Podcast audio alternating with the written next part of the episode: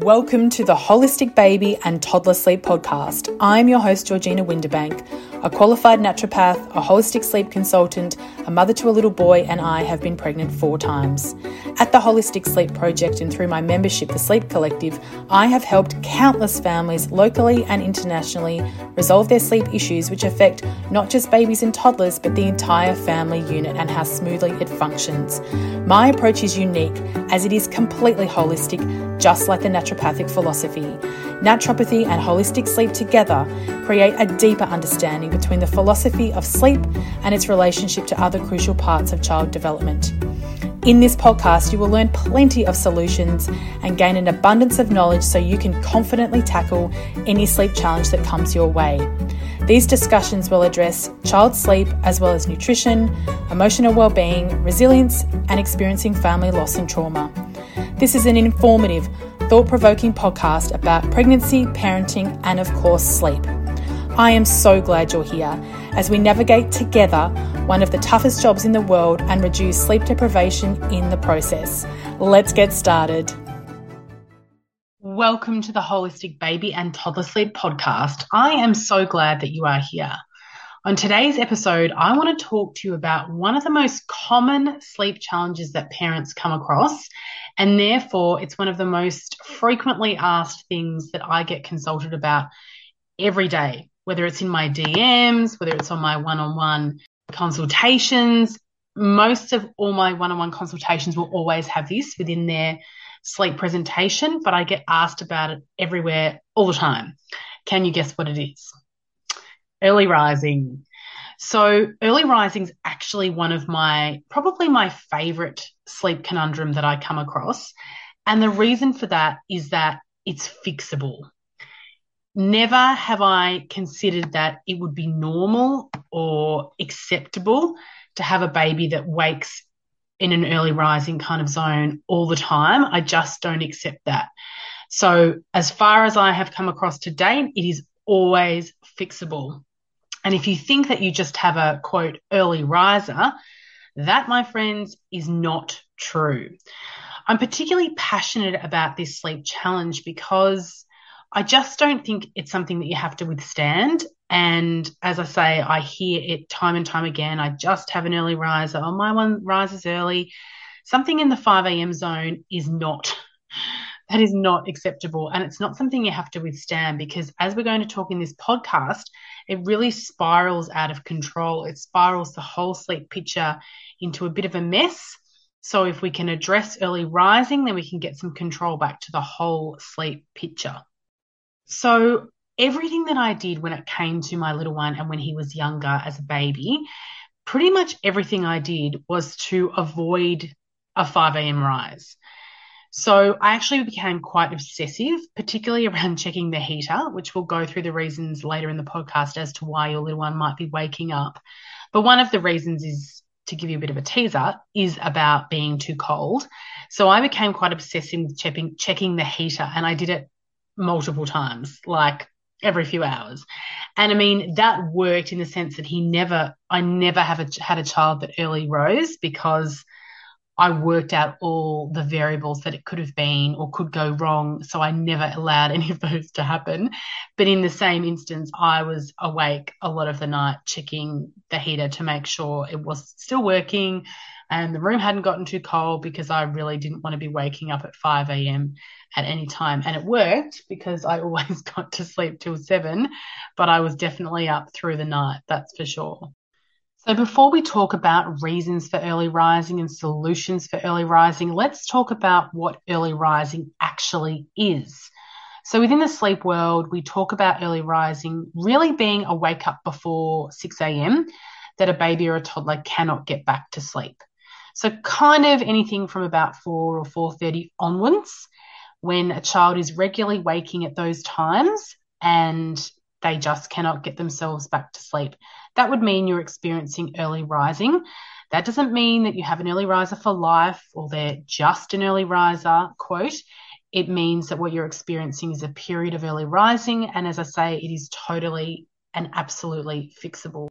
So when I meet families, usually what they're doing about this early, these early rises are that they're either trying to resettle their little ones So they might be going in and patting them back to sleep or shushing them or giving them a feed, which we'll talk about shortly, or holding them back to sleep. I had a family once who would hold their little 12 month old from an early rise all the way until morning.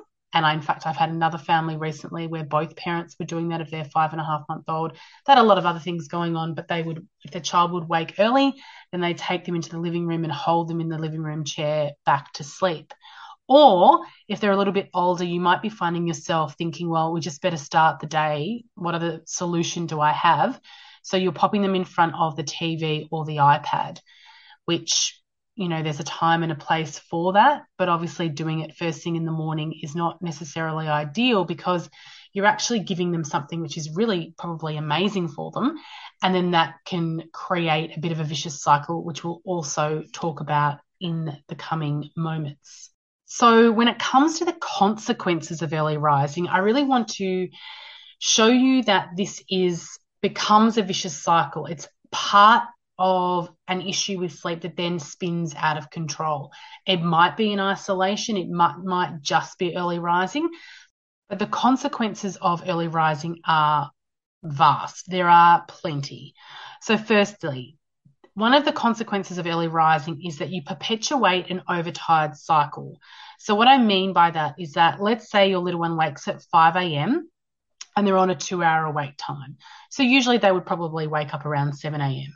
But in this instance, they're early rising, they wake at five. So you think, okay, well, my little one has a two hour awake time. So I'll pop them down at seven for their first nap. Then you find that all your naps are pushed forward for the day. So you might be done with your naps fairly early in the day, maybe around three o'clock, 3.30, depending on how long they're sleeping and what their awake times are. So then you're looking at being ready for bed at around 5 or 5.30 if we're talking again about a two hour awake time. So that's a really early bedtime. So that means that you've done with all your day sleep by a really early time, which means that, okay, it's bedtime at 5 or 5.30. Our little ones might be sleeping 12 hours or thereabouts overnight. So guess what? They're going to wake at 5.30 a.m. again. So, or some parents might actually be holding them out to quote a normal bedtime. So even though they're done with their naps, you're thinking, oh my gosh, I can't put them to bed at 5:30 p.m. So let's hold them out until seven o'clock, which is their normal bedtime. Then they've had a massive awake time prior to bed, and that it, that contributes to the overtired picture because there's a reason for awake times. Only babies, depending on their age, can handle a certain amount of awake time at a certain age. And by holding them out to get them to a normal bedtime or a more reasonable bedtime, in fact, you've got a massive awake time, which, as I say, contributes to that overtiredness. Another consequence of early rising will obviously be that your child is tired and grumpy, and then you have to endure that for the rest of the day. So, plenty of grizzling, plenty of unsettledness, and then they're really hard to get to sleep. When a child is overtired, they can be really difficult to get to sleep. And often that means that you have to intervene more. You have to support them more. When maybe in the past, before this early rising cycle, you didn't have to in- intervene at all or very much. Now, all of a sudden, you're finding yourself having to rock more than you ever have, or rock for longer, or you're feeding them to sleep more often than you were before, or you're holding them more, or you're having to put them in a pram or a car and do more motion naps than you were previously to having the early rising. So, again, it creates a vicious cycle. Another consequence of you having early rising at the moment could be that you are tired and grumpy. And when we are tired and grumpy, our fuses are shorter, our tolerance is shorter, is less, and we can't tolerate the things that we can normally tolerate. We snap at our children. We don't want to play with them as much. We don't want to engage with them as much. We're snappy with our partners. We can't do as functional, be as functional at work as we normally are. So there's many, many reasons why once we are tired, it bleeds into the rest of our life and it becomes more less fun, that's for sure, and maybe not as functional as that time as it was prior. Another vicious cycle that can be created from early rising is because they woke early, they're overtired and then they don't get enough day sleep. So, as I mentioned before, if a child is overtired, they require a lot more assistance to get to sleep. but they can also catnap when they're overtired. So you might have gone from a child having two one and a half hour beautiful, refreshing naps. And now all of a sudden, with along with the early rising, they're more difficult to get to sleep for naps and they're catnapping. So they're not getting enough total day sleep that is required for their age or their individual personality. And that can create overtiredness. That then spins into the night where they might be waking frequently or more frequently than they were prior to the early rising, and they're having long periods of wakefulness overnight. So, again, perhaps before they weren't waking overnight or they were just waking overnight age appropriately for feeds, but now you're finding they're having these monster, you know, awake for an hour here or there, awake for a two hour block. Something really, really has changed and spun out of control, all because of the early rising. So as you can see, it's usually not in isolation early rising. Sometimes it is. Sometimes if you have a child that sleeps independently, they've their parents have taught them how to do that, they've worked with a professional, they're getting fantastic sleep, and then early rises rising starts. They usually reach out for help, and then the professional, in my case, I can solve it really quickly. And I can identify what the variable is, is that needs to be changed. And then they're back on their path to fantastic sleep. But if you are a parent or a, you've got a child who's never slept particularly well and you're not sure which variable is off, then it can be a little bit more confusing and a little bit more complicated. So let's run through the reasons for early rising. And this is why I love this so much, is because to me, it's like a puzzle that I am trying to fix when I work with people. And that's why I love it so much, is I love trying to work out the answer. So I find the number one reason for early rising is that their little ones, babies and toddlers, are cold. So we are taught by all sorts of different professionals along the way with our new babies that don't overheat them. It's really dangerous to overheat them. And that is really, really valid, of course. And if you look at the SIDS recommendations, they talk about not wearing beanies and not wearing bulky things and not putting our little ones in, you know, heavy wool and all that sort of thing. So that's completely valid. However, I actually find that babies are notoriously underdressed.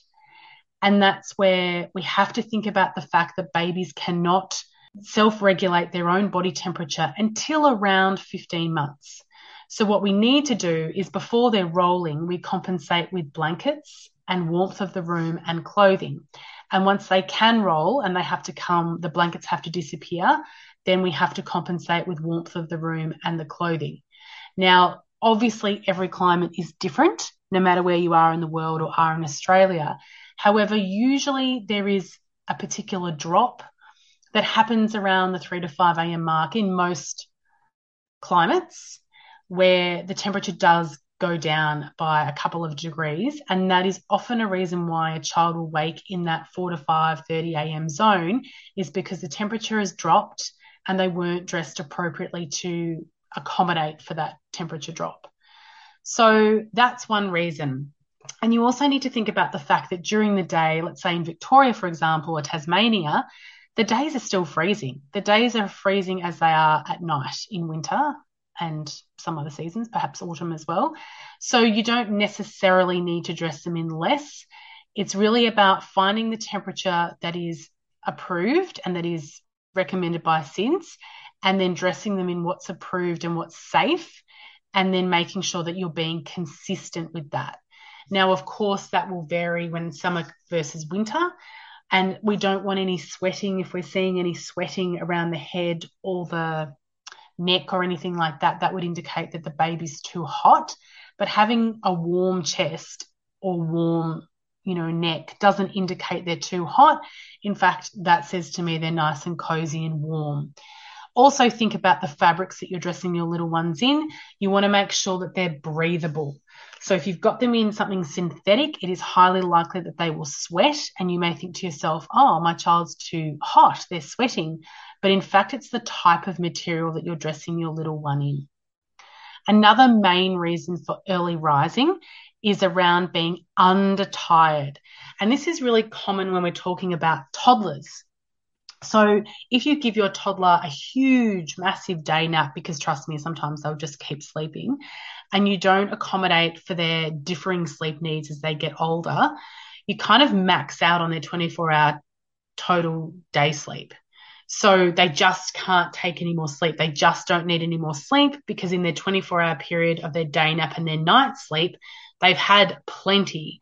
So let's say, as an example, you've got a one or two year old, the average amount of sleep, according to the Sleep Foundation, is 24, in a 24 hour period, is 11 to 14 hours. Now, I'm not talking about low sleep total babies, they might be less than that, or high sleep total babies might be higher than that. But as an average, the average for that age group is 11 to 14 hours in a 24 hour period.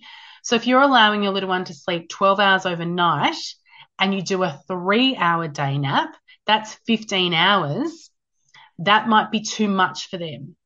So then you might get night wakes because they've had too much sleep in a 24 hour period for them as an individual. And now they just, they wake up early in the morning because they just can't take any more sleep. So if you're having problems around that, you want to know what the average amount of sleep is. And you also need to know how it is spaced through the day. So I often hear families having, let's say, four hours of total day sleep, but instead of spacing it correctly throughout the day, they might lump it all at one time or the majority at one time. And then if it's not spaced correctly, that in itself can also cause overtiredness. And overtiredness, as I'm teaching you today, can cause early rising. We want to make sure that we're preserving our night sleep and that the naps and overnight are restful and uninterrupted. So Overnight, yes, of course, children wake as they change sleep cycles, but it's not big blocks of awake time. We want to make sure that we preserve our bedtimes as much as possible. Another reason that children early rise is it becomes a habit. And as I mentioned in the introduction, often parents don't know what to do, so they go to their children. Some parents will bring their child into their bed and they have some nice cuddles. Some parents will put them in front of an iPad or a TV. And all these things are really, really great. And sometimes we need to do, obviously, the cuddles, that's for sure, depending on what's happening and the reason your child needs support at that time. But you might find that they start waking earlier and earlier and earlier. So if you were giving an iPad for a 5:30 wake, the next day you might find your little one wakes at five. And then you might just find it keeps getting earlier and earlier because they're very smart and they will start to habitually wake earlier for that quote reward and then you're in a bit of a pattern as well. The same goes for if you didn't intend to co sleep and their little one is in their cot or their toddler bed or their big bed, but then you bring them into your bed because let's say they woke because they were cold. So you've brought them into their bed. Of course, they go back to sleep because they're warmer, but that will probably keep happening because one, perhaps they were cold to begin with, and two, they're getting that habitual benefit. They're getting the positive thing that they didn't maybe didn't even intend to have in the beginning, but now they're getting this fantastic cuddle with mum and dad. So habitually they will just continue to wake for that. Another really big reason for early rising can be hunger. And this, when it comes to toddlers, this could be that they're not eating enough collectively through the day. So it's kind of an accumulative thing. Some parents report that their children have a great breakfast, perhaps a great lunch, but then they barely eat dinner. They might go to bed hungry, and then it's understandable they haven't eaten through the night, and so they wake early rising. The same thing for perhaps a younger baby. Perhaps they're not taking enough milk, they're not having enough feeds through the day, so that they're waking more at night for feeds. Now, I'm obviously not talking about newborns, I'm talking about older babies who perhaps can sustain periods of time overnight without a feed. But for whatever reason, there it's particularly the early morning feed that they're waking and requiring. I will also say that when children drop feeds overnight, it is usually that later morning feed that does drop last.